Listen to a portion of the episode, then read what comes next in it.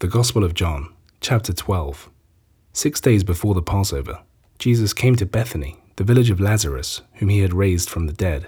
They gave a supper for him there, and Martha waited on the party while Lazarus took his place at table with Jesus. Then Mary took a whole pound of very expensive perfume, pure nard, and anointed Jesus' feet, and then wiped them with her hair. The entire house was filled with the fragrance of the perfume. But one of his disciples, Judas Iscariot, the man who was going to betray Jesus, burst out, Why on earth wasn't this perfume sold? It's worth thirty pounds, which could have been given to the poor. He said this, not because he cared about the poor, but because he was dishonest, and when he was in charge of the purse, used to help himself from the contents. But Jesus replied to this outburst, Let her alone. She has saved this for the day of my burial. You have the poor with you always. You will not always have me. The large crowds of Jews discovered that he was there and came to the scene, not only because of Jesus, but to catch sight of Lazarus, the man whom he had raised from the dead. Then the chief priests planned to kill Lazarus as well, because he was the reason for many of the Jews going away and putting their faith in Jesus. The next day, the great crowd who had come to the festival heard that Jesus was coming into Jerusalem and went out to meet him with palm branches in their hands, shouting, God save him! God bless the man who comes in the name of the Lord. God bless the King of Israel. For Jesus had found a young donkey and was seated upon it, just as the scripture foretold. Fear not, daughter of Zion. Behold, thy king cometh, sitting on an ass's colt. The disciples did not realize the significance of what was happening at the time, but when Jesus was glorified, then they recollected that these things had been written about him, and that they had carried them out for him. The people who had been with him when he had summoned Lazarus from the grave and raised him from the dead, were continually talking about it. This accounts for the crowd who went out to meet him, for they had heard that he had given this sign. Seeing all this, the Pharisees remarked to one another, You see, there's nothing one can do. The whole world is running after him. Among those who had come up to worship at the festival were some Greeks. They approached Philip, whose hometown was Bethsaida in Galilee, with the request, Sir, we want to see Jesus. Philip went and told Andrew, and Andrew went with Philip and told Jesus. Jesus told them, The time has come for the Son of Man to be glorified.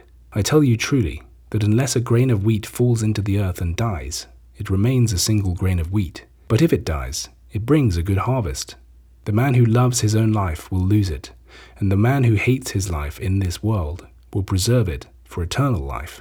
If a man wants to enter my service, he must follow my way. For where I am, my servant will also be, and my Father will honor every man who enters my service.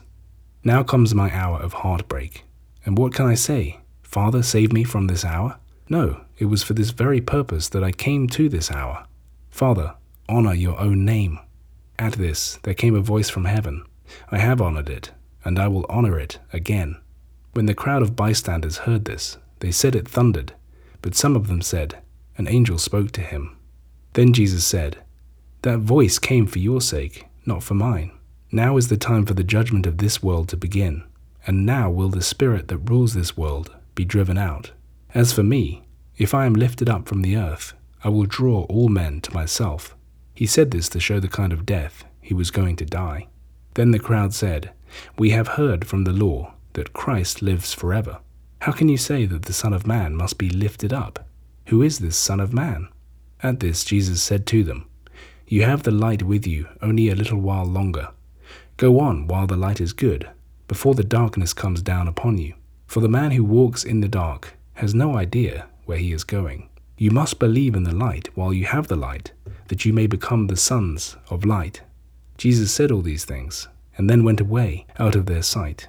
But though he had given so many signs, yet they did not believe in him so that the prophecy of Isaiah was fulfilled, when he said, Lord, who hath believed our report?